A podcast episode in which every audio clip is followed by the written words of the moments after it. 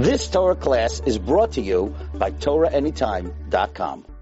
Okay, so the, we're going to begin the topic of demons, right? Uh, very interesting topic.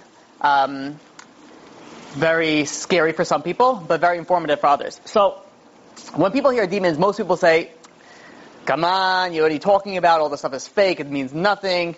Oh, we have to remember with it. We'll welcome all our Torah Anytime viewers. How could we forget? Right? The thousands of people that watch this uh, video when it gets uploaded have to welcome them.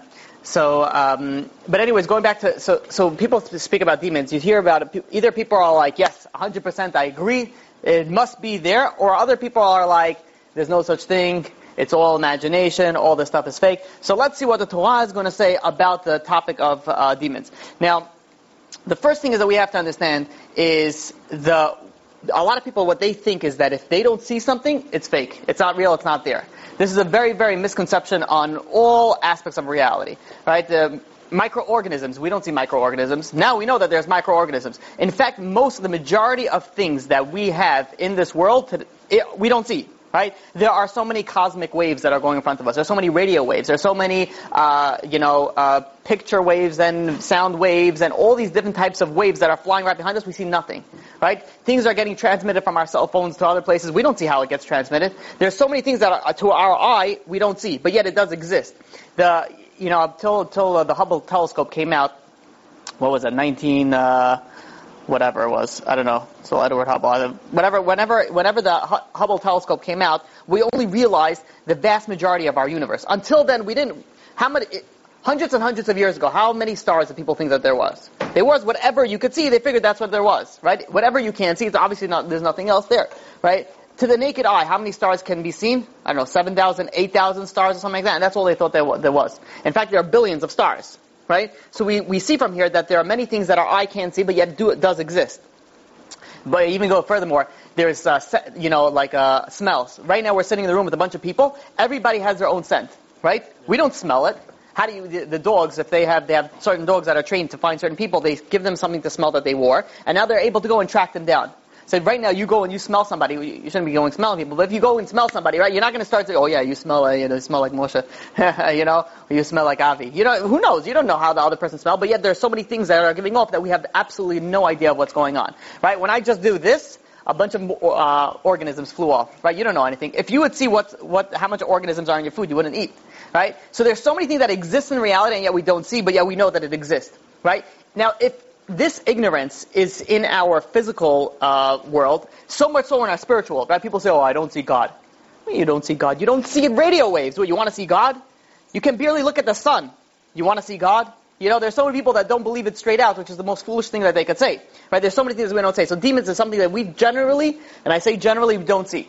Yet, what does Torah say if they exist or they do not? Now, B'ezrat Hashem, I do want to speak about. There's there's a there's a mixed opinions in the Torah uh, perspective if demons exist, if demons do not exist. The majority say that it does exist because the Gemara speaks about it. Even there's some psukim that refer to it, which we'll see, soon see. And uh, there are there are a few that say that they don't. Right? The Rambam, Maimonides, is one of the most famous that says that demons don't exist, and we'll answer how that works. Because at the end of class, they don't exist. So we'll answer B'ezrat Hashem at the end of the class. Uh, hopefully, we'll get there today. Of how is it possible? What, how does this work? How does he say no and, and they say yes? So, you know what? The, yes, of course, of course. But it's recorded from Shalom there are many things, and he answers all of them. The Rambam answers. And you look in more in Nevuchim, he answers more, more in Nevuchim a bunch of things that he answers. Uh, you know, different things. And the Psukim, how he answers it all up. So the, which is the, that's an entire class and just in itself and just uh, on that. But the uh, Rabbi Yaakov Kamenetsky does answer the generalized, which we'll B'ezrat Hashem speak about. So uh, additionally, before we go on to, to begin the, the actual uh, topic, there are many times that, that besides the fact that we don't see everything that actually exists, there are things that other other lenses and other cameras, other animals are able to see things that we don't. An example is that sometimes a camera takes a picture, and in that picture, you, when you develop it, you see that there's something else in the background that wasn't there. It could be a, like a figure of a person, it could be a figure of whatever it is. That wasn't there before, but it is there now, right? And that's depending on the frequency of the camera. And not, it's not, you can't get like a magic camera that's going to capture all of this, uh, you know, Ghostbusters uh, uh, frequency. But there are certain times that these things do happen to, to show up. Now, that being said, don't start Googling and searching up all things because most of them are fake Most of the most of those pictures out there are fake because they're Photoshop. So what they did was is that they, when they did this type of research, they researched uh, before Photoshop exists. So you're looking back in the 50, and you know 50 years ago, 60 years ago, when they took pictures and they saw that it developed and it had a ghost picture. And B'li neder later, uh, you know, at the end of class, I'll pass around some pictures that I have here that were proven that they were not uh, they were not uh, Photoshop, and there's pictures there of, of, of previous people that are not alive anymore. So you see that there are things that were caught, and you see also more than that is that you see people. Sometimes people see things, right? I, will tell you a, a, story that I was giving a class once uh, a few weeks ago, and uh, somebody came over to me afterwards, and he told me he was he was not in uh, not in uh, New York. Thank you. He's not in New York, and he was give, he was in his family member's home, and while he was on the phone on his home, he was on his phone, right? And the camera just happened to go on. You know, he was like playing through his phone, and the camera went on, and it was dark. And in the camera, he looks and he sees in the distance, in the corner of the room, like a shape of like a, a woman, a shape of a woman with with something on her hair, on her head. And he looks quickly off because he was alone in the room and nobody's there. And then he looks back at the camera, it's there. Takes it away, it's not there. So and he described me, it's like it was like a blue light and everything was. He was he got very scared, right? So I told him what I told him, what the things that uh, that uh, that possibly can be done for that situation. But you know, we see over here that there are things that are existing out there that we don't see, but yet they do exist. So now, with that introduction, well, let's go into um, the you know the, what the Torah says about about demons. First of all, is very interesting is that you'll never see, the Torah when you look at Bereshit, it doesn't say. And God said, "Let there be demons." You'll never see that. It doesn't say that God let there was God, let there be light, let there be this, let there be that, let there be everything. But there's nothing. Let there be demons, right? So demons are not an actual. They are. What happened was is God actually created them ben hashmashot, which means right before sunset. So Shabbat, it was Friday afternoon, and it was right before Shabbat. God created the demons, and that's why that we're going to soon see that they are that they are half human and half angelic, and we're going to soon see which half and and, and what characteristic. Before, so before Shabbat. Before Shabbat, must like God created it right before Shabbat, and then Shabbat came. He's like, oh, I'm sorry, I can't finish it. Now you're half half made, half baked. Huh? After man, after the sin. So this is less creation. So there was a few things. There were ten things that were created bein hashmashot. The mouth of the of the earth, the mouth of the donkey. There's all those things that were there. Yeah. Okay. So uh, now, so that's the original creation of demons was wasn't that uh, that particular time. Then, when uh, there's a Gemara in Eruvin, right, page 18b, that speaks about that Adam, after after the sin of the tree, he separated from his wife for 130 years. And during this separation of 130 years, it says that he, you know, he got he begot things in his image. And the explanation is is that he bore, you know, uh, basically demons. And they ask how how did he bore these demons? It was through unintentional seminal, uh, um, you know, release. So the, the, the, semen came out unintentionally, and through that came demons, right? And we're going to soon see that the, when, when somebody wastes seeds, these things, it goes somewhere, right? There's a reason why it affects a person's mazal. It's a reason why, there, you know, we'll soon B'ezrat Hashem see about that. So that's, so that's another source, yeah. Uh, what is demons? Demons are, what are they? Yeah, oh, that, oh, oh yeah, yeah. yeah, yeah, yeah okay. Oh, okay. So, that's, that's another, uh, that's another, um, source of where they're created. Additionally, there's another Gemara in Sanhedrin, page 109a, that says that uh, during the time of the of the generation where they wanted to build a big tower to fight against God.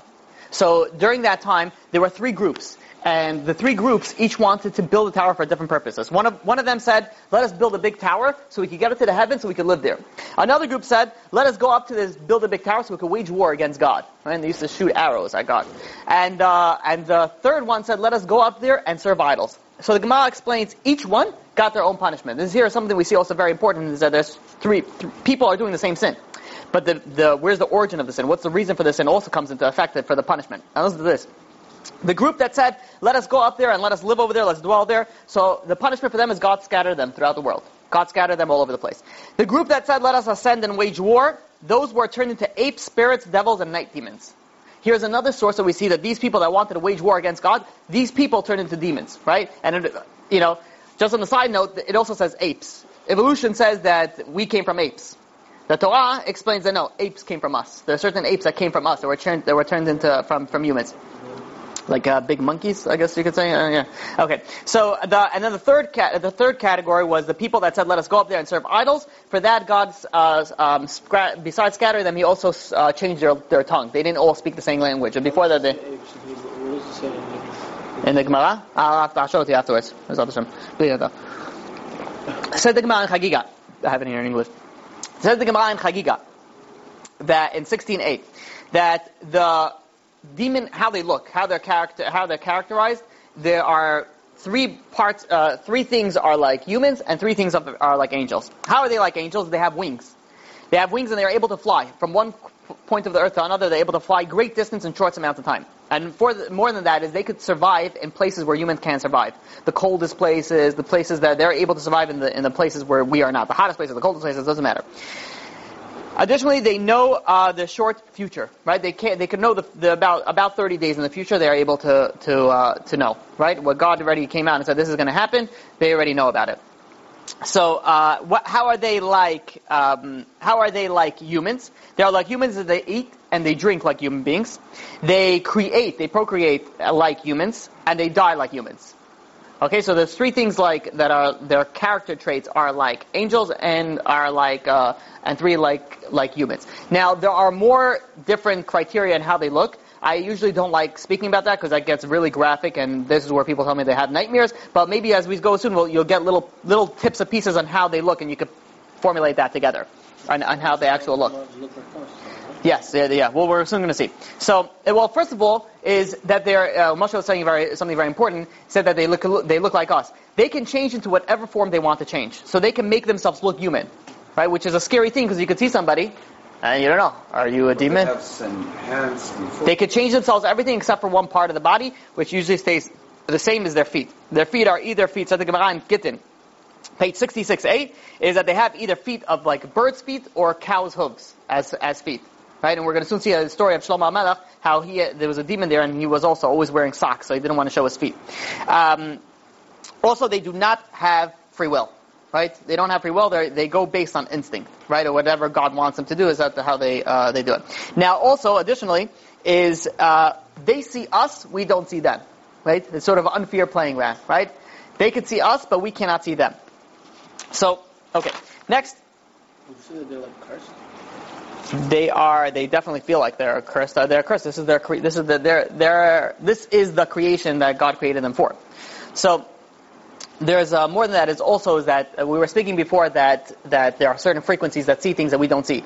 More than that, animals can also see things that we don't see. Right? We know the famous story is Bilam. Bilam's donkey saw an angel that Bilam couldn't see. And there are many times that people, if they own animals, they'll have uh, in the in the um, you know, suddenly you'll, you'll, it'll be quiet at night and you have a dog in the corner and suddenly the dog will start running around in circles. Or it'll start barking at a corner for absolutely no reason. A cat will just suddenly go crazy, right? Or whatever it is and they go, they just, these animals go crazy. They are able, I'm not saying that they could always, you know, the second that they see that they must be like, okay, well there's someone here, you know, you know, take out your, you know, your spiritual gun, you know, but, but there's, uh, there's a chance that they, they, they were, saw something that you cannot see.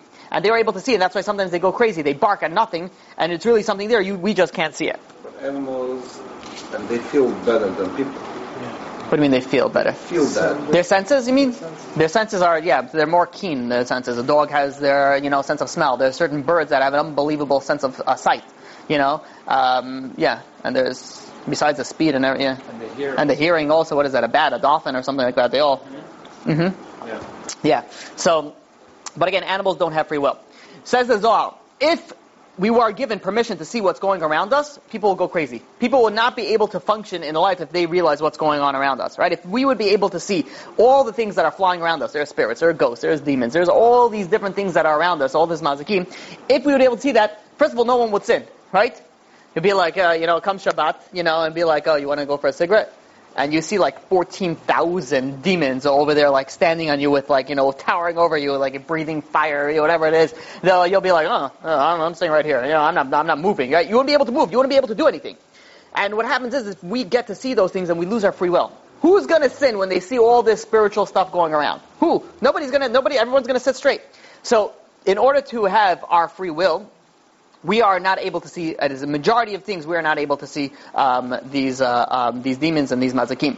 There are sometimes where people are able to sometimes, you know, sometimes you're in a room and you could be by yourself. You're in a house. Let's put it, you're in a house by yourself, and suddenly, you know, out of the corner of your eye, you see something shoot by, and you turn around and you look, and your your, heart is like da, da, da, da, da, da, da, and you're and you're like you know you're freezing, you're you're froze, your your heart is beating so fast, and you're like I could have sworn I saw something, and you're looking around and nothing is there, right? There, it's a very it's it's a possibility that it's very that sometimes you get a glimpse of something that was there, that you know a spiritual being that is there, that you that you could see a little bit, but now you can't see it. You know, you can't see it completely, right? Not saying that you know in general, but it could be a possibility. So there is. Um, there is also the, the Gemara in Brachot. The Gemara in Brachot 6a, right? I'm giving you the sources for this, not to you, so you don't think that I'm making it up. You can all look it up.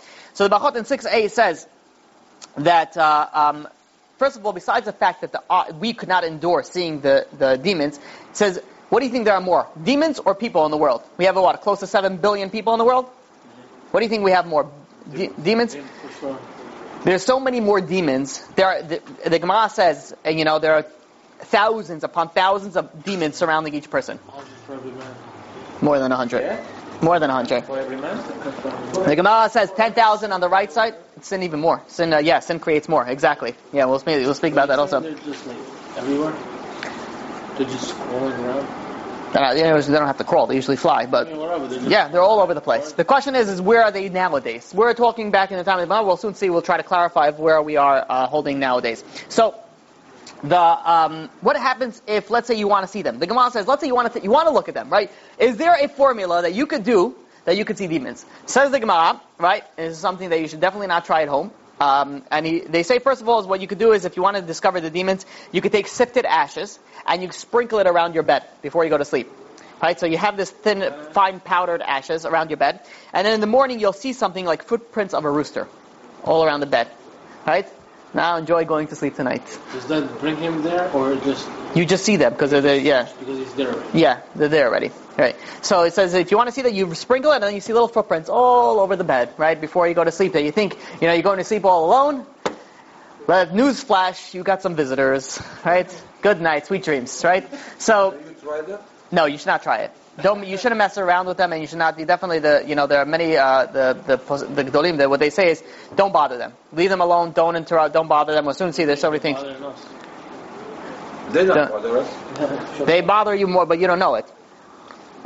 Now let's say okay, that's that's for you know, let's say uh, you know the amateurs. Let's say you really want to see them. Let's say you want to look at them in the eyes. You, you want to see how they look. Is there something you can do? It says the Gemara in Brachot again. It goes further and it says if you want really want to see them, so you take a black female cat, the the and it's a female cat, the daughter of the female cat. So it's two black female cats, each firstborn of each other. Right. So the firstborn, a girl, and then had she had another baby, another firstborn girl. You take the placenta of that, you grind it up, and uh, you ro- sorry, you roast it on fire, and then you grind it into powder, and then you put you fill your eyes with it, right? And then you'll see it. That no, this is the Gemara says. I don't do not try. It says the Gemara goes on further. First of all, it says afterwards you have to put an iron tube and seal it so the demons can't, uh, you know, uh, you know, get a hold of it. But then there was a rabbi, Rav Bibi bar Abaye, that he did so. And they say also if you do that, you have to make sure your mouth is closed so they don't harm you. But there's one rabbi, big rabbi in the Gemara that did it, and he got harmed. Uh, so I don't recommend anybody to do it, uh, even because this is a big rabbi that did it. And uh, th- then the rabbis went and prayed for him, and, and he got healed. But it's definitely something that you do not want to mess around with, and you do not want to, um, you know, you do not want to. You don't. Anything that I'm saying tonight is not on a practical level at all. It's all theoretical as to how you should take it. Right. So don't everything that I say practical, please do not use it. okay. Yeah. So uh, um, the Ramban, my Nachmanides explains, says our beings were created from four basic elements, right? Air, fire, earth, and water. The demons are created only out of two, only of air and fire. That's why they are able to, you know, the air and fire is very is things that are that are um, they don't exist. They're like, like they're not dense. They're the opposite. They're, that's why we cannot see them because we see things that are created from the four, you know, t- generally of the four senses. They're combined. The, the same idea is what happens when a person dies is those four basic elements separate each other, themselves as opposed to being uh, combined. So um, let's move on forward. The do, what do they eat? We said that they eat. They eat and drink like human beings. What do they eat? So first of all, they eat. The, they eat by they they uh, sort of lick the top of the water of the lakes, and they also smell smoke. And they need that for their existence. And this is why also the magic, there's certain magic that uses um, uh, demons, is that there, there's a lot of smoke involved, and there's also a lot of blood sacrifices. There's a lot of blood type of uh, you know um, things, and there's also it's a lot of blood, bodily fluid that's that gets involved in these things, and this is what they get their nourishment from. So, uh, okay, then also they could also um, take from the seeds you plant in the ground. They could take some sort of life force, right? And this is also when someone wastes seed, they're also able to manipulate something from that. And we'll soon see, uh, you know, that's a uh, which demon. So this is why there's halacha, right? One of the if you go open up a Kitzur Shulchan Aruch, right? One of the first, you know, you open up the Kitzur Shulchan Aruch, you want to learn basic Judaism. What do you have to do? One of the one of the first halachot in the first chapters, it speaks about being modest, right? You have to be modest when you're in the bathroom. Or, you know, because it says God's, you know, when you're getting dressed in the morning, you have to dress up modestly, right? Don't, you don't walk around naked, even if you're alone at home, right? The answer is you're never alone. First of all, God's presence is everywhere. But more than that, there are things that are that are floating in your home. What do you think? They're not uh, things looking at you in your, your home. There, you can't lock them out. They don't go out. So you have spirits, demons, and things like that. You have to dress. You have to dress modestly. More than that, and we'll t- we'll get back to that in a second. It, they once made an experiment. The experiment was in Times Square. They put they did in Times Square. I think they did also in China or something else. A very densely populated uh, area is what they they put a bathroom right in the middle of a public area. And what they did was is that they put mirrors on the outside but the mirrors were mirrors only from the outside. From the inside, it was like a glass. So, so when you're inside, you're able to see them outside. But from the outside, all they saw was a mirror. So you saw there were people that tried to go to the bathroom over there, but then you see there are people that are doing their makeup in the, you know, in the mirror. And meanwhile, this person is down, sitting on the toilet, is like, I can't, you know. And they asked people, most people were not able to go to the bathroom. They weren't able to go there. They said, I can't, I can't, I can't do it with an audience, even though they know that they can't see them. Which means that they know they were on the outside. They saw that they were looking in. They can't, you can't see anything. But the people inside, they couldn't. They felt like people were looking at them. So, you know, we have to be careful. We don't know who's watching, right? Besides the fact that God watches everything, right? So you always have to be modest. And there's more than that. There's a Gemara in Brachot, 62.8, that says that whoever behaves modestly in the bathroom will be saved from three things. From snakes that are there. In the olden days, there used to be snakes and scorpions in the bathroom, so you'll be saved from snakes and scorpions, and from demons, right? And they had, uh, um, some even say an additional is that they will not have disturbing dreams. Because one of the ways to have disturbing dreams is that the demons can able to get into your dreams and they can make you dream certain dreams, right? And we, you know that we learned that uh, this in dreams that they're able to get in through your ear and uh, make you dream certain dreams. So there was uh, actually a story that in the Gemara that there was two rabbis, Rab Ami and Rab Asi, that there was a certain bathroom that if somebody walked in by themselves, they would get harmed by demons. Right in the olden days, they had a bathroom that was like an outhouse. So if they went over there, they would get harmed by demons. There were two rabbis that used to go in there and not get harmed by themselves. Each one by themselves. So they asked them, "How did you do it? How how is that possible?" So they said we learn from we have a tradition that the tradition is for avoiding harm in a bathroom is whoever is is modest in the bathroom and you have to have to be silent, right? You don't sit and talk on, on the telephone while you're in the toilet, right? It's a, there's a there's a there's a thing to be quiet and not say anything while you're in the bathroom. And so it's a, it's a good thing to to uh, to be silenced when you are in the bathroom, especially while the you know you're actually using the bathroom itself. Okay, the there is also there's there's uh, the let's speak about where they can be found. A person, first of all, this is we're talking about in the olden days. We're going to see it's a little bit different nowadays. A person in the olden days were not allowed to walk alone at night because if they walk alone at night, there was a certain uh, uh, criteria that if you walked alone, the demon could show themselves to you, which means you could see them, they'll appear to you, and they could harm you. If you walked with two people, they could show yourself, they could show themselves, but they can't harm you. They could, which means they could appear, they can't harm you. If you have, if you walk with three, they don't even show themselves to you. So um, the the first thing is you don't walk alone at night, and I'm talking about nowadays is a little bit different because you have lights. You have you have we live we live in a, in a populated city, right? This is specifically talking about like you know in, in like forest, open fields, in the quiet area, completely alone at night. You know, it's not safe to be walk you know to walk alone. Even more so during the, the three weeks which we are in right now, which we're going to soon see also. Hashem. So there is uh, um, there's also the you know the what they say is that you should put a small nightlight in a the children's room. Sometimes you see a children, a little infant, while they're sleeping, they suddenly start laughing. You know, why are they laughing? So they say that there, it could be that one of the demons are playing with them, with the babies, right? And it's not like, oh look, free babysitter. Oh, go ahead, demon. You know, it's not something that you want. So they put the light on. It, it it's sort of the, the again. Also could be uh, angel play with, right? Never heard of that, but uh, anything is possible. But when it says the, the the Torah speaks about specifically about demons. Mm-hmm. Most of the time, you're not you're not a, you know every time you see the baby laughing, you're like, come on, demon, get out of that. You know, you know, it's it's it's a possibility, but uh, don't uh, you know? The, all you need to do is turn on the light. That's that's all a little light, a little light. Okay. So additionally, is is uh, you know the you don't sleep where they're doing construction. It's also where they hang out. Uh, so you should also, you know, stay away from those uh, things. Also, we're going to soon see that in um, if you have ruins, which means that you had a building that left vacant for many years, stay away from that. Also, they also hang around those things, yeah. right? So, generally, the demons have a stronger power at night in public showers, which nowadays we don't really have, and in forests and empty houses. The sages, however, in the time of the Gemara, decreased the power. We're going to soon see also how then what they did.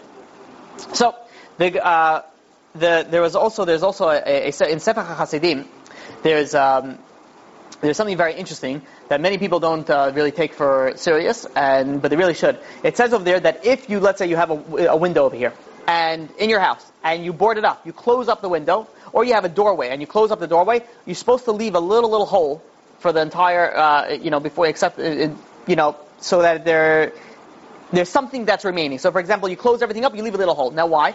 Says one of the places where they dwell, these demons, is in the windows and in the in the doorways. Now, they're not of, they don't take up mass. So, if you happen to close up a wall that they happen to be living in, that's very dangerous, and they could go on, they could do some damage in the house. And that's why you go to certain houses, you'll see little holes. Right, they could, yeah. So, so you see little holes in those places. I once went to a family member who, um, you know, distant family member who, who did construction in his house, and he was taking, giving me a tour and showing me all the, all the, you know, things that changes that he made. And I remembered that he, there was a wall over there and there was a window. And I'm like, you know, and he closed it up because he extended and he whatever. He did, did a bunch of uh, changes in the house. So I'm, he, I'm like sitting over there looking for this hole. I'm looking for. I'm like, where? So he see, he sees me staring at this wall. so he's like, Yo, what are you doing? So I'm like, where did you put the hole for the demons? So he first of all he thought I was crazy. He's like, he's like, excuse, what demons? You know, come again? He's like, what are you talking about over here? So then I explained to him, I'm like, oh, I, apparently he didn't realize it. I'm like, you know, so I told him, I'm like, listen, you know, that you have to, if you do construction, you have to make a little hole. Wherever you, if you close off something that was open. So what did he tell me? He's like, ah, come on, that's a, you know, what do you waste of time with these things? There's a, you know, Baba says, oh, they don't mean anything. So I said, listen, all right, you don't want to trust me, fine. Go to your rabbi and ask him, see what, do what he does. So, you know, I got in his head, and he was a little bit, uh, you know, you know, nervous about it. So he went to the rabbi, right? He went to a rabbi. His rabbi is not a Kabbalist. He's a very, very famous rabbi in the, you know, in the area that he was in, and he's well known throughout the entire world. And he went over to the rabbi, very not known for any Kabbalistic things, very halacha, straight, straight up. And he goes over to him and he says, listen, you know, I'm sure it's nothing, but do you ever hear about something, you know, about a, you know, door? I did construction. Do I have to put any, uh, you know, I, and I didn't make any holes. So the rabbi tells him, he tells, he tells him, go right now to your house and make a hole right now. So don't wait, don't wait till tomorrow. Do it right now, right? He calls me up. And he's like, he's like, you know, he says, the rabbi just told me to go do it right now. Right? I don't want to say I told I'll you so, but a little hole, little drill a hole. You're saying some demons dwell in the same area all the time? yeah, yeah. There was one time I gave the um, I gave his class to, to uh, one of my different uh, groups, and there was one guy over there for like six months after I gave this class. Every time he sat down to, to learn, he would look up at the you know at the window and be like, yeah, I don't want any problems, you know, or here, you know. So uh, don't start doing that. You don't need to start talking to the walls. You don't need to start talking. But this is the general idea is, or Yehuda Chassid said that if you do construction, you should make a hole in it, right? So the obviously question is, if you're doing construction, you work in construction. So that's all. There's a lot of different, uh, you know, halachot uh, regarding no, halachot. It's, it's more customs, but uh, that what you should do and what you should not do. Uh, obviously, always consult your local Orthodox rabbi. Okay, so there are also there are um, there are some people, there are some communities that they don't allow their, if a father passes away in Israel, they don't allow their children to go into the cemetery. Why? Because if this father wasted seed, and out of that seed came certain souls and spirits and things like that, they could damage the children that actually came alive, which means that they did not make it into this world because they were wasted. But there were children that, that are coming and they get jealous of them, and it's very dangerous. There's certain, there are certain uh, communities in Israel that in cemeteries they don't allow the children to go in. Right? The children say, for when they bury the father. Just when they bury so now, not for certain months or certain days. I don't. I don't know their their exact. Uh, I, I, I know for sure during when they bury him. I don't know afterwards if they allow maybe after the year. Could be yes, could be no. I'm not familiar because then you, nobody would be allowed to go to any cemetery. You know, eventually. So I, I believe it's for a certain period of time. I just don't know what is that spe- specific period period of time. Okay, so there is a very very interesting Gemara. There's a bunch of interesting stories that you can learn a lot about them, and I'll try to say them from the time that we have, is a, a, one of the most famous stories of demons in the Gemara is in Gittin, page uh, 68. And there it speaks about the king of demons. What happened was Shlomo Melech, King Solomon, he was uh, building the Beit HaMikdash, and uh, they told him, you know, he in, he needed to to, uh, to like cut stones. But the law was is that you're not allowed to cut stones with, with iron because iron is made for weapons and it could be used for destruction. So he goes over to the sage and says, "How am I supposed to cut the stone if I can't use iron? Like what else could I use?" So the sages told him, "Use the shamir worm." Right? What is a shamir worm? Shamir worm is a certain worm that Moshe Rabbeinu used to make certain cuts. It, it, it's able to cut things with its, uh, somehow it's spit, a slide, but it's able to cut through things. So he goes over to, so he says he need, now he needs to get this shamir worm. And he goes over to, to the rabbis and says, okay, how am I supposed to find the shamir worm? I says, listen, no, that we don't know. Says, what, go try, go find some demons, and ask them, they might know where it is. So he found two demons and he tied them up. And he told them, tell me where the shamir worm is. So they said, listen, we don't know where the Shamir worm is, uh, but you could ask Ashmedai, the king of demons, right? He was a, he was in charge of all the demons. So um, he said, fine, tell me where I could find him. So they, they, they told him he, he's in a certain area, and, and they gave him basically his schedule. What he does is, for, you know, he goes up to heaven and he learns in the in the heavenly academy. Then he comes down, he learns in the world academy. What he and then what he does is he has a certain mountain. In the mountain, he has a um, he digs a hole and he fills it up with water and then he seals it with a seal. And then when he comes, he comes back down. He looks to see that his seal was, uh, you know, covered, and he because he, he, gets thirsty, and then he drinks from that um, from that hole. So he said, "Fine." So the, they say he sent Ben Yahu Ben Yehuda they sent him, uh, King uh, Solomon sent him to go capture this demon. So what did he do? He, he took uh, a chain, and in this chain was engraved God's name on it, and he took a ring, a signet ring, and in the ring also engraved God's name on it, and he, and he went to, to find this uh, demon. He went into this, uh, to the mountain where they directed him, and he saw that, you know, there was sealed, and there was water inside it. So what he did was, is he went to the bottom, and he dug out another, a little tunnel, and he dug a hole into this, this place where he kept the water. So he drained out all the water. Then what he did was, is he sealed this, this uh, hole with a certain type of wool, and then he went and he made a hole higher up. And then he went in this hole higher up and he filled it up with wine. And then he sealed it up. And then they sat and they waited. So then they see that this demon comes down from heaven, and they come and, they, and he's very thirsty. He opens up his his little uh, um, his seal, and he sees that it's not water, and it's wine. And he's thinking, you know, wine is not conducive for wisdom, so he didn't want to drink it. But then he became very thirsty, and he decided, and he, and he drank it. He drank it, and he fell asleep. I don't know what they put inside this wine, but he went drank it, and he fell asleep. They went and they, while he's sleeping, they went and they bound him up with the chains of God's that's God's name on it. Right when he woke up and he realized that he was bound, you know, demons are not like you know people on steroids. They're a completely different strength of anything that, uh, that that's you know inhumane. So he realized that he couldn't break out to it. And Ben Yehuda Ben Yehuda said, listen, you have the names of God is, is uh, you know, on you, and that's why you can't do it. So they go and they capture this demon and they bring him back to King Solomon. As they're bringing him back for King Solomon, they saw he, he did some interesting things, this demon. He went and he saw a blind man, and this demon went and he put the blind man on his path while they're being led down. Right? The Gemara speaks about a, a, a list of things that he did. I'm going to say only part of it. He also, he saw a drunk person on his, you know, that was, uh, lost his path. So he went and he put a drunk person on the path to get him to the right place. He saw a very lively wedding and he cried. The, the demon cried. He heard a man request shoes that would last for seven years and he laughed. And he saw a sorcerer, someone who was practicing magic, uh, you know, and he laughed at him also. So when they came, when you know, when he came to, to actually King Solomon, they asked him, says, "Why did you do all these, you know, these weird things?" So he said, when he saw the blind man on his path, why? He says, "This this blind man was a righteous person." And it says anybody who helps him gets, you know, rewarded. So he said him. The drunk, the drunk man, why did he send him on his path? Is because this drunk man was a very wicked man. So he said, let him get his reward in this world. So he gave him an easier time, let him find his way very easily. So this way he has a reward over here and doesn't have a reward in the next world. Then he saw a very happy wedding, and he said, so he said, why did you cry? And he said he heard that the uh, the reason that he cried is because the groom is not going to live. Uh, he's he's going to die very soon right? And then the widow is not going to be able to remarry for another 13 years, due for a yibum or whatever, uh, you know, certain reasons. He said, then he saw somebody that was with the requested shoes that would last for seven years. So he said, why are you laughing? So he said, because this man is not even going to live for seven days. He wants shoes that's going to live for seven years. Then uh, then he, then he, they asked him, why did you laugh when the guy was practicing magic? He says, because this guy is practicing magic. Trying to, what is he practicing magic for? He was trying to make more money with his magic. So he says he doesn't understand that he's sitting on top of a king's treasure. He's practicing magic and he's doing all these things. Meanwhile, the money, he's sitting on gold. He's literally sitting on diamonds. So, so he comes over to, to, uh, to, to Shlomo, they bring him to Shlomo HaMelech, and uh, Shlomo HaMelech um, asked him, he says, where can I find this shamir worm?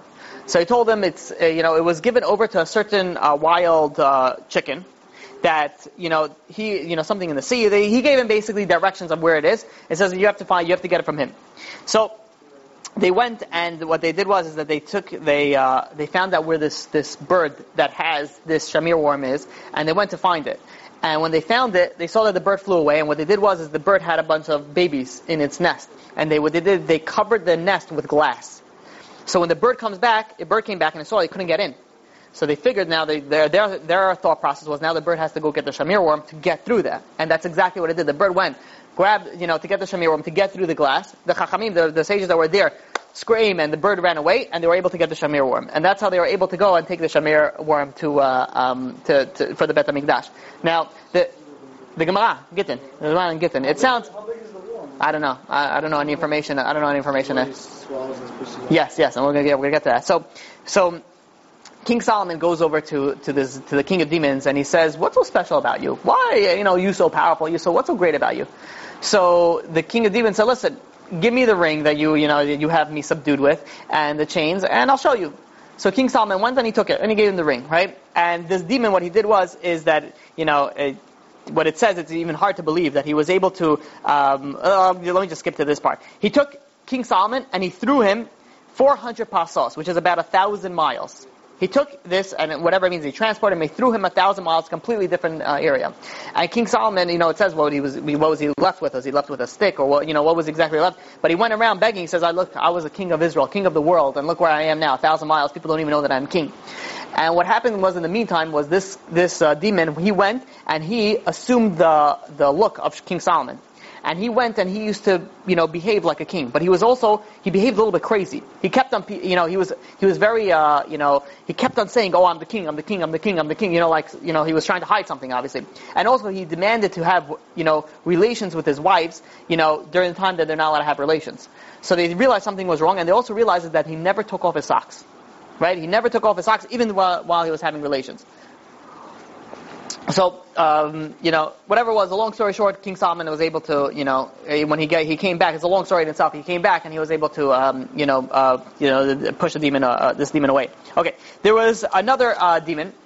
We just spoke to Ashmedai. There's another demon that also these names are not really. You, you're not supposed to answer these names, but there's another uh, demon. Uh, you know what won't answer uh, won't look at that, won't say their names. That um, there's a certain demon, a woman demon, a female demon, that she likes to basically, um, if somebody wastes seeds, she's able to get stuff for them. She's able to, to nurture things from that seed, whether it's you know create more demons or whatever it is that they do. She's able to take that uh, that that seed, right? So people shouldn't think you know wasting seed, oh, it's, nothing. No, no, no, it goes for something, and it's not something that's going to help you at all, right? It's very, very uh, harmful for you.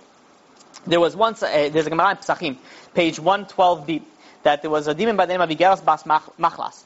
Now, um, one time this, this demon used to go out every night with 180,000 mazikim, like uh, other demons. And she used to damage a lot of people at night. So one time she came, ac- she came across Rabbi Chanina ben Dosam. And she came right across Rabbi Chanina ben Dosam and she said, listen, if they wouldn't have told me how holy you are, because you're such a big rabbi, says I would have, I would have harmed you. So Rabbi Chanina answered back, says, if I'm so holy and you cannot harm me, then I order you to, to, to stay away from all habited areas. Basically, I you know, you can't go anywhere that's settled, you can't stake around. So she was like, "Come on, you know, you got to give me something. Wait, not, you know, I've been here every night of the week. Now you're not going to give me, you're not going to give me anything." So I said, "Fine, you could have Tuesday night and and Saturday night, right? Those are the time when people don't are not usually frequent in the street." He says, "Take those nights, but the rest of the nights you're not allowed to be here." And she said, "Fine." And she she didn't say only Tuesday night and Saturday night is when she she, she was in the, those areas and when people actually got harmed. Then there was another rabbi that that I encountered. It was Abaye. And uh, she goes over to Abaye. Oh, they wouldn't tell you how you know how holy you are, I would have you know uh, would have been able to to harm you. So, but now that they told me how holy you are, I can't harm you. So the, the rabbi said back, oh, if they know how holy I, if they, if you, this is how holy I am, I demand you that you're not allowed to stay in, in settled areas, and he really banished her from settled areas, right? This is also one of the reasons, one of the places we know that the demons lived in places that are not settled, right? Which is like uh, the forests and the uninhabited houses and, and ruins and you know things like that. Okay. So there was once there's uh, there's another medrash that says also story. There was once a story regarding Rav Shimon Bar. There was once uh, the Romans uh, made a decree, and the decree was they said three things: the Jews are not allowed to observe Shabbat, they're not allowed to do Brit Milah, and they're not allowed to, they're not allowed to do uh, um, Nida, which means that so they can't keep Sabbath, they can't circumcise, and they can't separate from their wives every two weeks. You know, and do the mikvah and all that things like that. They were absolutely not. They, they didn't allow it. So there was one rabbi, but then Rabbi Reuven ben ben Istraboli, and now he went and he pretended to be a non-Jew, and he went over to the to these Roman courts and he says, "Listen," he says, "you want your enemies to be strong or weak?" So he said, "Obviously, we want them to be weak." He says, "If that's the case, let them get circumcised. We know that the circumcised are, you know, less, uh, they're they're weaker." So he thought about it a second and says, "You know what? That's a good idea. You're right." Annul the circumcision against the Jews because they were the enemies. Then he goes over to them and he says, "Listen, you want your enemies to be wealthy or poor?" So I said, "What's the question? Of course, we want them to be poor." So he says, then don't, don't let them work on Shabbat. Let them keep Shabbat because then they're working only six days and they're resting the, the seventh day. So they have to obviously make more money. They said this is a great idea. I don't know why we didn't think about it. All right, Shabbat is back on. Then he said, then he goes over and he says, do you want your enemies to multiply greatly or to, you know, to decrease? So he said, what's the question? Of course we want them to decrease. So he said, if that's the case, says then let them keep nidah. If they're keeping nidah, two weeks out of the month they're not with their wives, so they have less chance of getting pregnant. So let them not. So they said, excellent idea. And they banished, they, they cleared all those three things, and the Jews were able to do all those uh, things. Then they figured out that it was a Jew who outsmarted them. So they said, you know what? Everything's back. And they put everything back. And now they had the Jews had a, a serious decree. So they um, they they sent Rabbi Shimon Bar Yochai to down to, to you know to speak to them and say you know to try to work something out to annul this decree these decrees. So Rabbi Shimon Bar Yochai before he left a demon came to him. Right, the king of the the, the Ashmedai, some say it was Ashmedai. They came to him and he said, "Listen," he said, uh, um, "I'll tell you what." He says, "I will go." The demon is telling this this rabbi, Rabbi Shimon Bar says, "I'll go and I'll possess this, you know, the daughter of this Roman uh, emperor, and you come and you exercise this possession, and then they'll give you whatever you want, and then you could uh, you can annul the decree." So I'll take it. This is what I can get, I'll do it. So it goes, uh, they were making their way down to, to Rome, and this demon went ahead of them, and possessed the daughter of the, of the king. People tried to exercise, nothing, no one, nothing was doing. This demon was not leaving this, this, this woman. So comes this big rabbi, so they said, the Rabbi, maybe if you could possess, you know, could exercise her. So the rabbi says, no problem. He goes, chick chak, one, two, three, gets, gets it out, right? Gets the demon out. And, uh, so the emperor says, listen, I owe you, you know, anything. He says, my store, my, go to my treasure house, take anything you want. So they went, the rabbis, or a bunch of rabbis, they went, they went to the treasure house, they found a decree that it was against the Jews, they took it and they ripped it up, and they brought it. And he said, fine, you got it, right? And from there he was able to annul the, the decree. So here we see a story about how the demon actually helped the, the Jews. Okay, there's a Gemara in Sanhedrin, 101a. And this is actually an halacha. We're not allowed to ask the shadim to, uh, to, uh, to do something on Shabbat. The shadim, the demons, are, have abilities to do, let's say, find certain objects, right? The general rule is we're going to soon, soon, soon see the halakha. You're not allowed to, you're not allowed to deal with them. Don't you don't go and ask them for things. You don't go and do things with them because everybody gets uh, you can't get a, you know away from that, right? People get hurt from that. So you're supposed to stay away from that. There's a Gemara in Brachot 5a that says one who recites Shema on his bed, the demon keeps away from him, right? We spoke when we spoke about uh, dreams. It says if someone wants to have good dreams, let him say Kriyat Shema with concentration before he goes to bed. Also, it also helps to, to, to push away the demons. There's, um, if, there's a Gemara in Sanhedrin, page 67b, that says that if you see a sorcerer, someone who's practicing magic, and he's asking for, for particular paraphernalia, for example, he says, I want a nail of a horse, and I want a ear of a rooster, and I want exact, very, very weird things exact, you know, that he needs for, for his magic, you know that his magic is through demons as opposed to magic that is that they don't ask for that, then you know that it's real magic. It's you know it's it's not used through through demons. It's pure enchantment. There's a Gemara in Sanhedrin, page 91a, that says that the gifts that Abraham gave gifts to Ishmael, to all the Arabs. What were the gifts? It says those gifts were knowledge of sorcery and demons. He told them how to use magic and how to manipulate demons. The um, well, to to all to all to um, to Ishmael to Ishmael. So there's also another Gemara in Sanhedrin, 108b, right? I don't know if you realize I'm quoting here not one Gemara. Gemaras from all over the place. What what we're seeing is that, that there must be demons do exist. Because look, you know, all these all these Gemarot are all pointing to that uh, to that conclusion. So there is a Gemara in oh, Sanhedrin 108b that says that uh, the, when Noah was was uh, um, rebuking the generation of the flood, so they said to him, "Well, what? God's going to send a destruction to us. What is He going to do? If, if He sends us uh, like a flood of fire, he says we have a certain, uh, you know, demon that is a fire extinguishing demon that we could go and manipulate it and take out all the fire. Which means is that they also knew how to use certain powers and they used to be able to manipulate certain uh, demons. Um, okay, there is there is also there's a Gemara in Kiddushin, Kiddushin 39b, that speaks about a rabbi that there was a woman that came uh, to him and he wanted to do a sin with him. And he pronounced certain magical formula that he was able to pronounce, and he was covered with boils, which means now you don't want to do it. Right? She saw it, and uh, so she was able to, you know, take that back with her magic, and she took it uh, and, uh, um, you know, and, and, basically took all his boils away, so he was fresh again. So then he goes and he runs into a bathhouse, and like we said before, this was a certain bathhouse that people get, uh, you know, hurt with demons when they're going in alone. He ran and hid in this bathhouse, and he didn't get harmed. So afterwards, when he came out, they asked him, the rabbis asked him, so how did you go in and you didn't get harmed? Maybe did you get tested in a test of sexual immorality? Because we learned that if someone gets a test in sexual immorality and he overcomes it, he, a miracle is done for him. And he said, yeah, that's a, you know, that's what happened. There was also another one that, uh, there was another woman that uh, came to Rab Tzadok, and she wanted to also do a sin with him.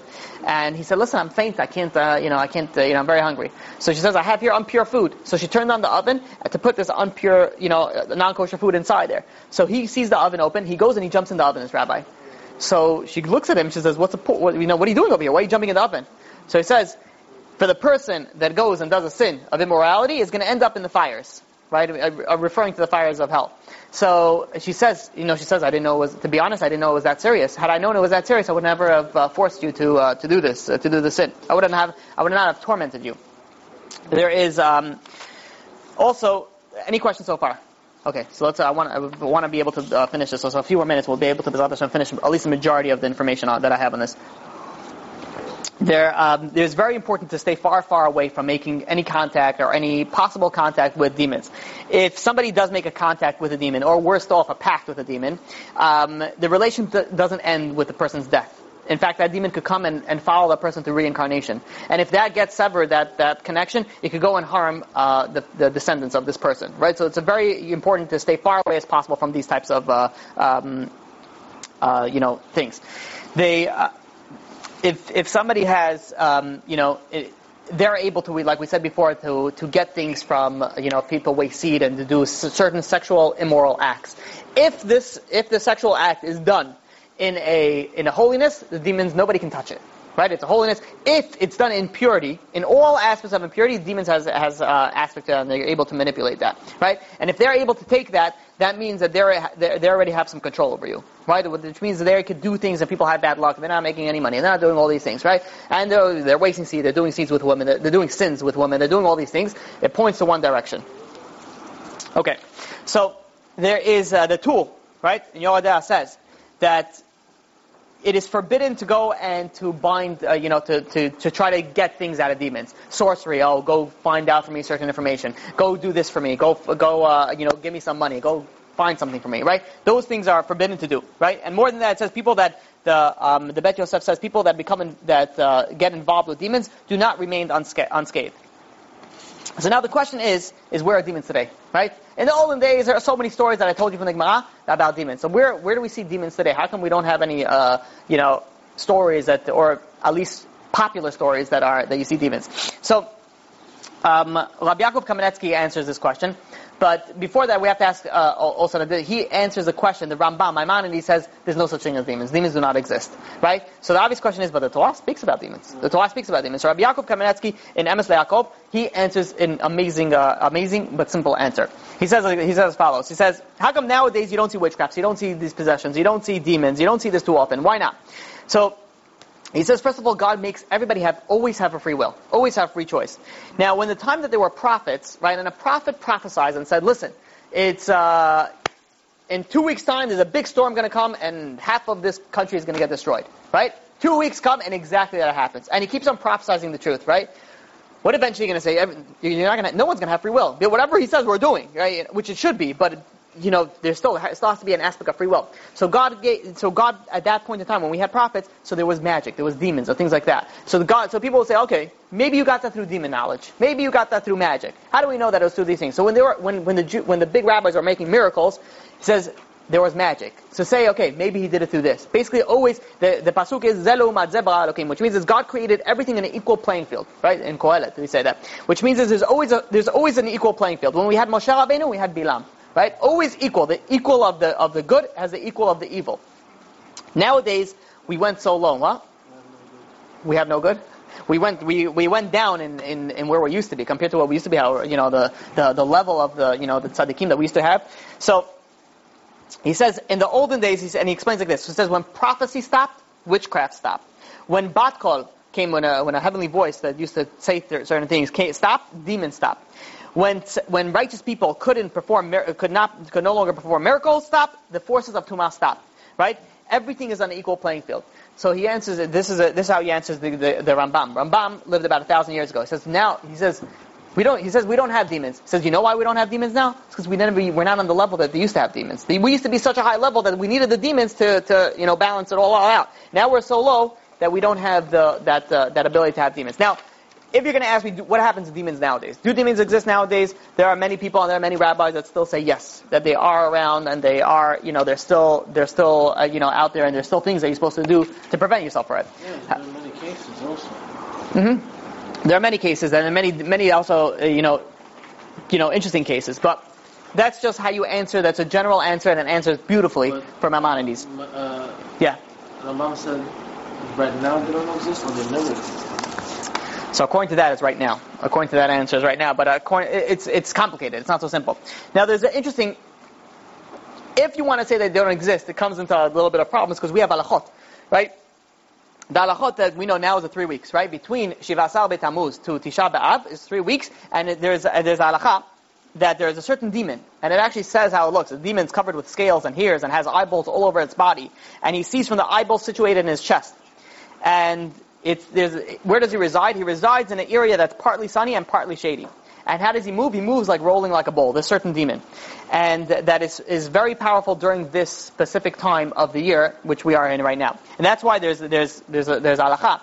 It says that people should not go outdoors, part you know partially in partially uh, shaded areas between the fourth and the ninth halachic hours of the day.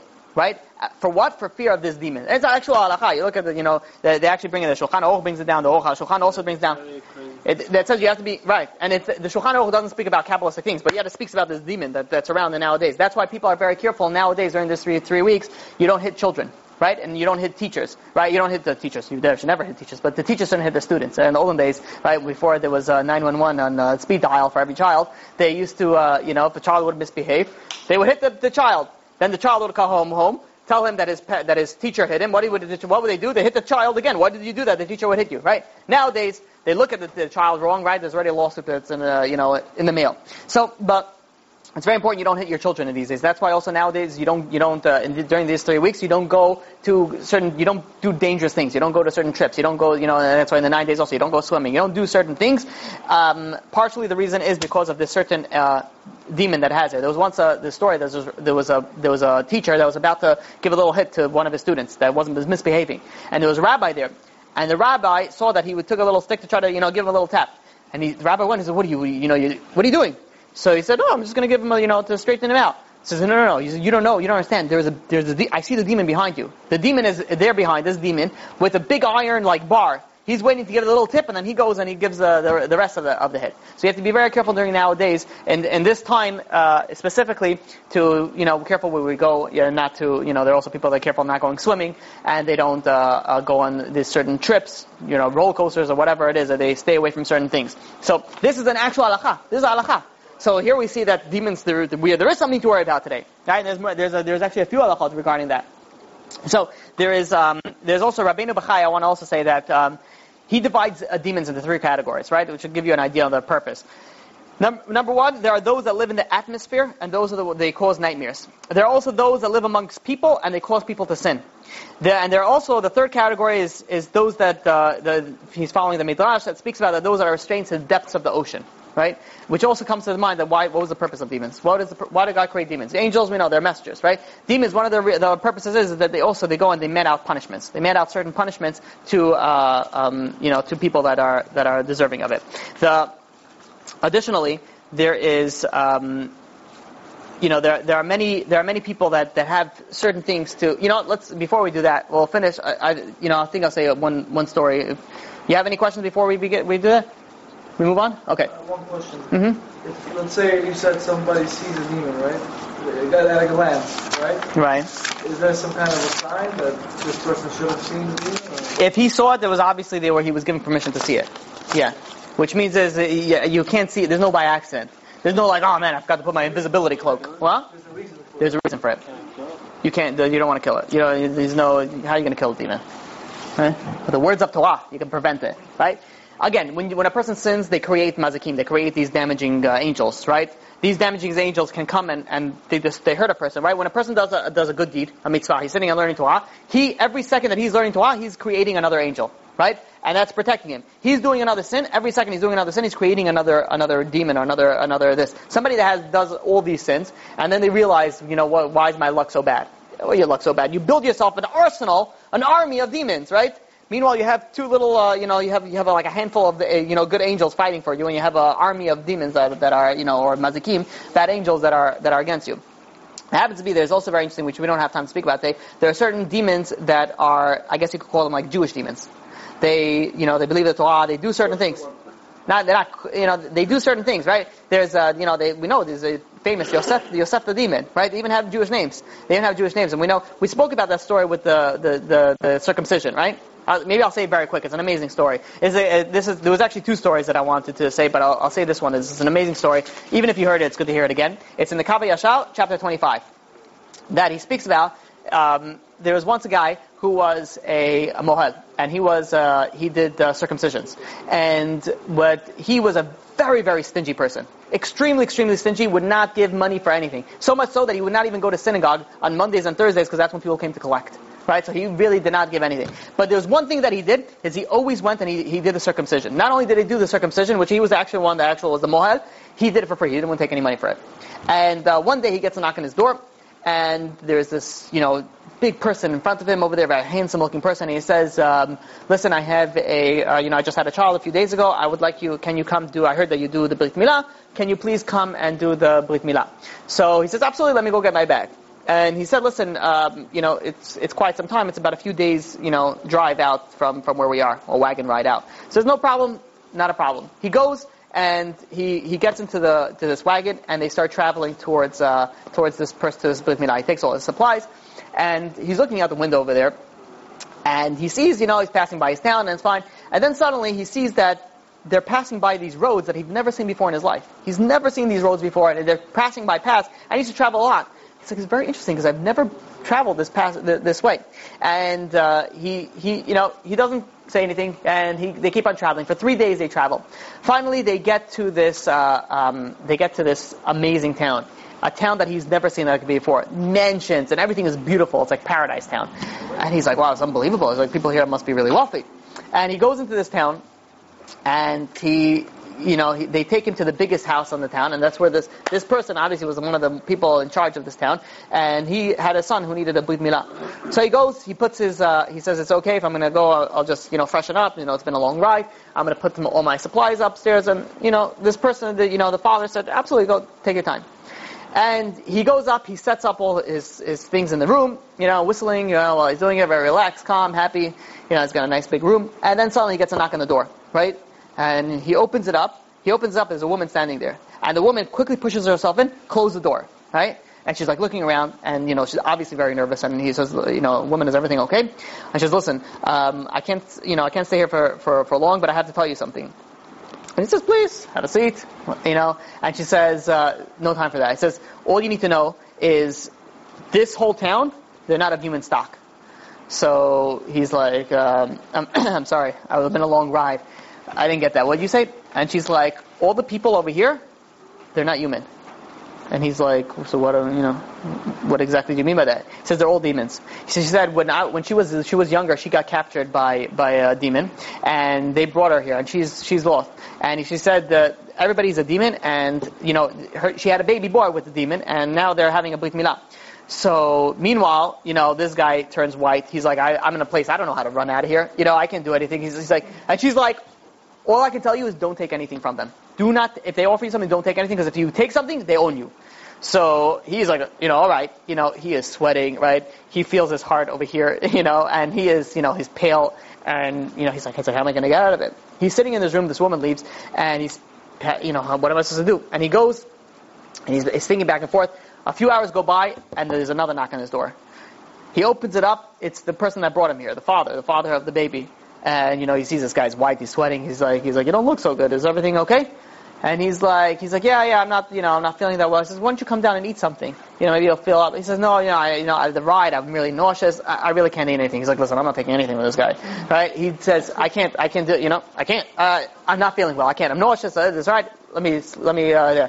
So fine, not a problem. He says, once you rest up tomorrow, we'll, uh, you know, we'll reconvene, you know, get an early night. So fine, he goes to sleep that night, or he tries to go to sleep. The next morning he gets a knock on the door, and he says, listen, why don't you come down for breakfast? And he's, so, so now he's got to think again, now I got to need another excuse.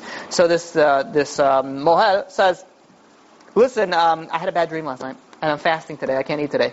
I'm fasting for for the uh, for the bad dream. So the demon says, all right, makes sense. And fine. So the next day was the circumcision. Finally comes the circumcision, he goes, and you you know, usually have to be very careful, you know, he's like sitting over there, you know, shaking. I've seen once a, a, a mohel do that circumcision like that. I'm, I'm telling you, I was scared for the baby.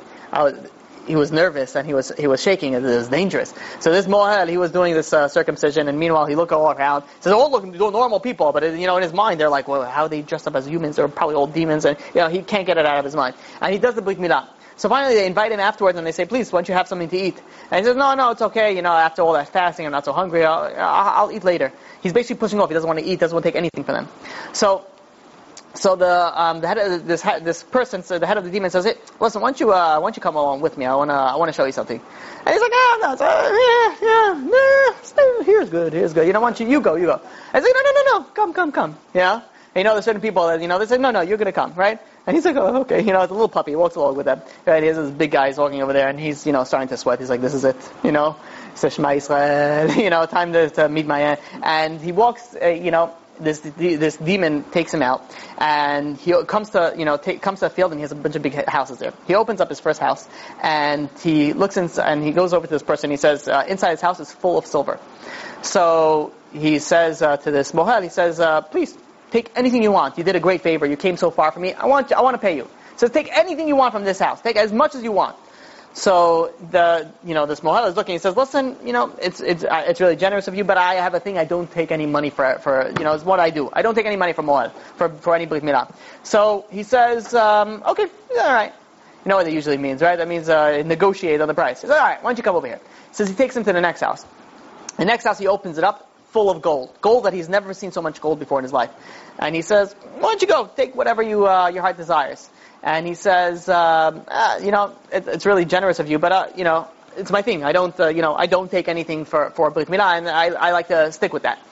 So I say, see, you're a tough cookie, says the big demon. So he says, and why don't you come here? Let me show you one more room. So he goes over to the, he opens up this room, and it's the biggest diamonds. He's seen it all full of gems. He says, biggest diamonds he's never seen before. He says, here's, here's a sack, fill it up, right? You'll be rich for the rest of your life. And he says, listen, you know, I, I, appreciate you trying to give me so much money. He says, to be honest, I'm independently wealthy. I really don't need this. You know, I have all the money. You know, I appreciate it, but thank you and no thank you. So the demon says, he says, listen, I see you have some extra protection over here. He says, let me show you one last thing. He opens, he goes up to show him another room. He opens it up. In this room is full of, of nails in the wall. On each nail is a key. So this person looks in and says, very nice, you know, as you have nice keys, uh, you know, not something I particularly collect, he says, but, uh, he says, uh, why don't you go take a walk around, the demon says. So the, he walks around, he's looking around over there, suddenly he stops in front of one nail, and he turns white. And he looks, and he starts shaking, and he's like, where, where did you get these, these keys? And he says, uh, he says, do they look familiar? The demon says. So he says, uh, these are my keys to all my house, to all my storage house, to all my to all my safes. He's like, how'd you get them over here?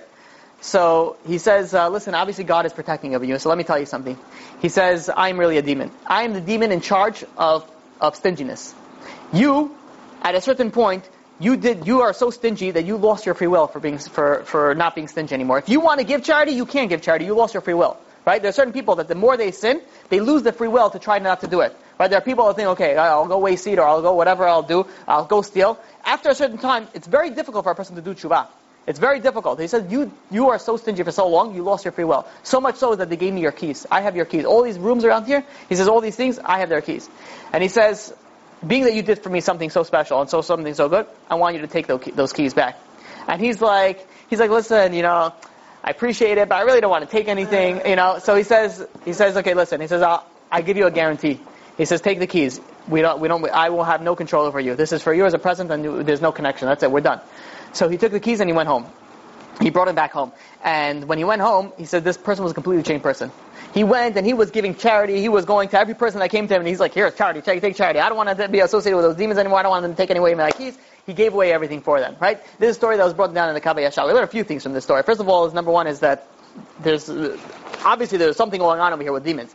Number two is that a person has to be careful. People think that you know, I'll do this sin and it's okay. I'll uh, I'll I'll repent when I need to. And you could ask anybody who had done any sin for a, a long period of time. It's very very difficult to stop. if the more that you do it, the more harder it is to stop. In any case, we see over here, and we see from many stories today that there are such a thing as, as demons uh, nowadays. Even though you could say that even if they do exist nowadays, the power is much, much less that, that it used to be. But um, across the board, you want protection against them, Torah and mitzvot. You do Torah, you listen to the Torah, you listen to all the mitzvot that we have to do, you gain protection over them. Right? You do sins, you're opening up a, you're opening up a, an entrance for them. So there's more sins more than others, like we spoke about. But the bottom line is, is that the more one protects himself, the more, and again, don't go and looking for them, don't go and try to find them, don't go and try to see them, don't try to do anything, stay away from them. It says whoever goes and tries to, they don't bother people that don't look after them. So stay away from them. If you do have certain issues that come up, you know, there, there are many people that I've, I've spoken to people is that they, they originally they used to have really bad dreams and they used to see certain demons in their dreams. And then afterwards, they start seeing things when they're awake right? They see things when they're awake, right? And, and they, they can't, you know, they don't want to tell anybody because everybody will think that they're crazy, right? And they don't know what to do. So those type of people obviously have to go speak to their, you know, local Orthodox rabbi and he has to, you know, proceed to them to whichever area that he tells them to go. But in general, stay away from them. I think that was pretty clear on, uh, on, on that idea. Any questions? Uh, one last story we're gonna we're gonna say tonight, and again, uh, just a warning for people that are listening and watching this. This is not for everybody. This story, so if you want, you can just shut it off right now um, for the rest of the the Shiur Torah. Okay, so now this story, I'll tell you the source. It's in the Kav HaYashar, chapter 69. That um, he brings down this very very scary story on you know uh, on a certain demon by the name of Machlas. And he says it happened during the year, it says it's a true story that happened in the year in the Jewish calendar year 540, 5441 and 5442. It was in a city of called Posen. And uh, there was once a certain person that they had a cellar, and once a person went into the cellar, he just dropped dead. And they they started seeing funny things happen with the cellar. And after two years after this death, there was certain demons were kept on coming back to this certain cellar, and it was uh, uh, uh, not a cellar with an S, with a C, right? It was sort of like a, like a basement type of thing. And they began to frequent it. And when people that lived there, what they started realizing is that if, let's say, they prepared food on the stove, when they came to change the food, they realized that it was uh, filled with dirt, and the food was gone. And then they started seeing that uh, that uh, you know that things were like like moving in the house, and they saw it moving. They started you know like uh, pictures started falling down, lamps started getting pushed over, things were getting moved around the house in front of them, and they couldn't do it anymore. They're the owners of the house, if they started, they're going to leave the house. And, because uh, eventually these demons kept on wandering throughout the entire house. Originally it was just like this basement, the cellar, and eventually they just went everywhere, drove the people out of the house. And uh, so they people moved elsewhere, and they hit this, and they still own this house. What are they going to do with this house? So they decided they're going to go and uh, they start try to bring some Gentile uh, professional people that could get rid of these whatever spirits were going out, but it was no avail. It didn't help anything. So they came. Uh, uh, there was a certain rabbi of the name of Rabbi Yoel Baal Shem, and he was brought to the house, and he bound them these demons by oath. He used certain mystical names, and he bound them by oath. You know that uh, that they're not allowed to take. You know what, what are they doing over here? They're not allowed to take. Uh, you know they're not allowed to live in, in places that are habited. Right? These, these, these, you know, in the forest, that's where they belong, but they don't belong in people's houses. How did you get permission to go in here? So the spirits actually answered him back, and they said back, this is rightfully ours, and we'll go to a din Torah. You want to take us to court? We'll go to court. He says, let us take us to court, because this is legally our, our house. So they agreed on a court date. They agreed on a court date two days later.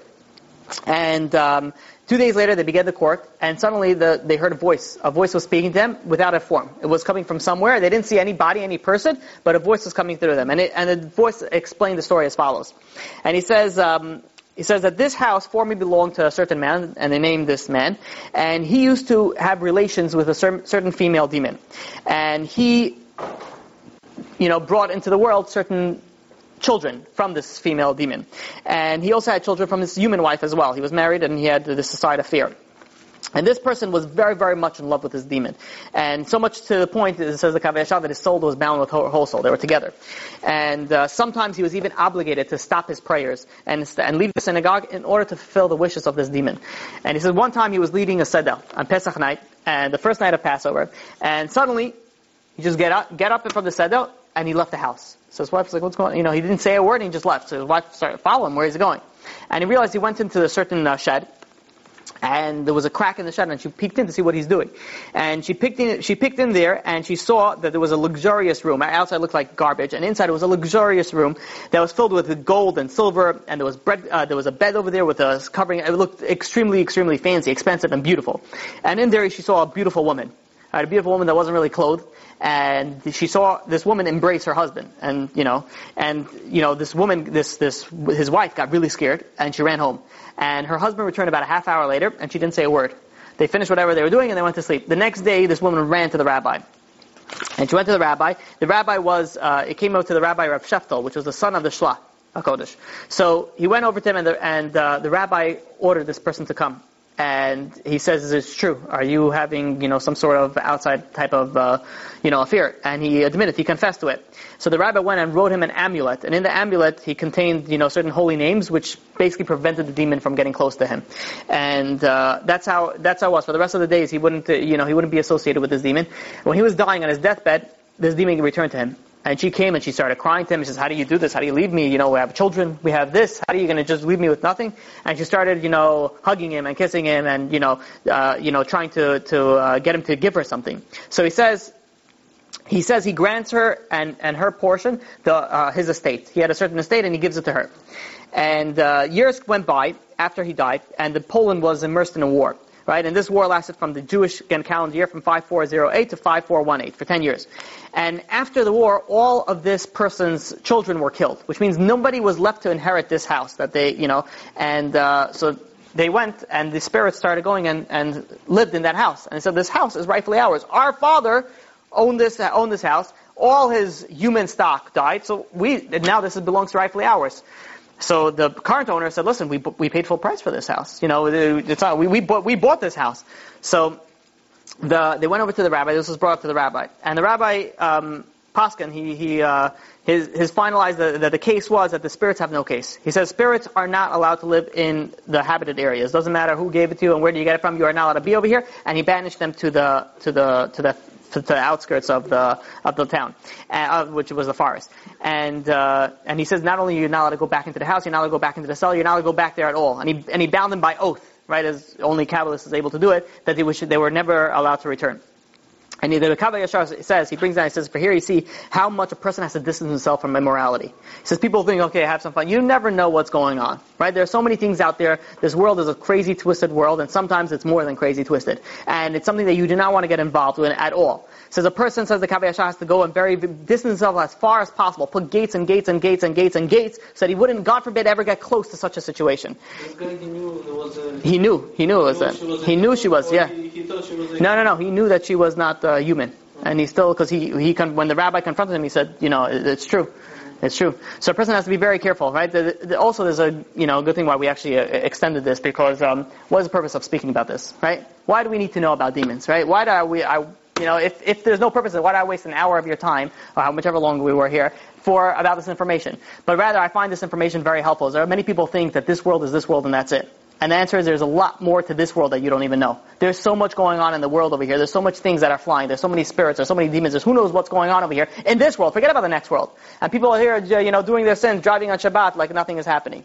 The person has to wake up and be, you know, start start realizing this, it's very dangerous out there if you don't listen to God, right? And not, it's not like a it's not like a threat. It's the Torah says. It says, if you follow my ways, tons of blessing. You don't follow my ways, there's a list of curses. It's as simple as that. Reward and punishment. It's as simple. It's one of the 13 principles of faith, right? There's reward and punishment in this world. People have to take, in, take this as mind. There are, there, are, there are people that have, not sure if they should do Tshuva, they should start keeping Shabbat.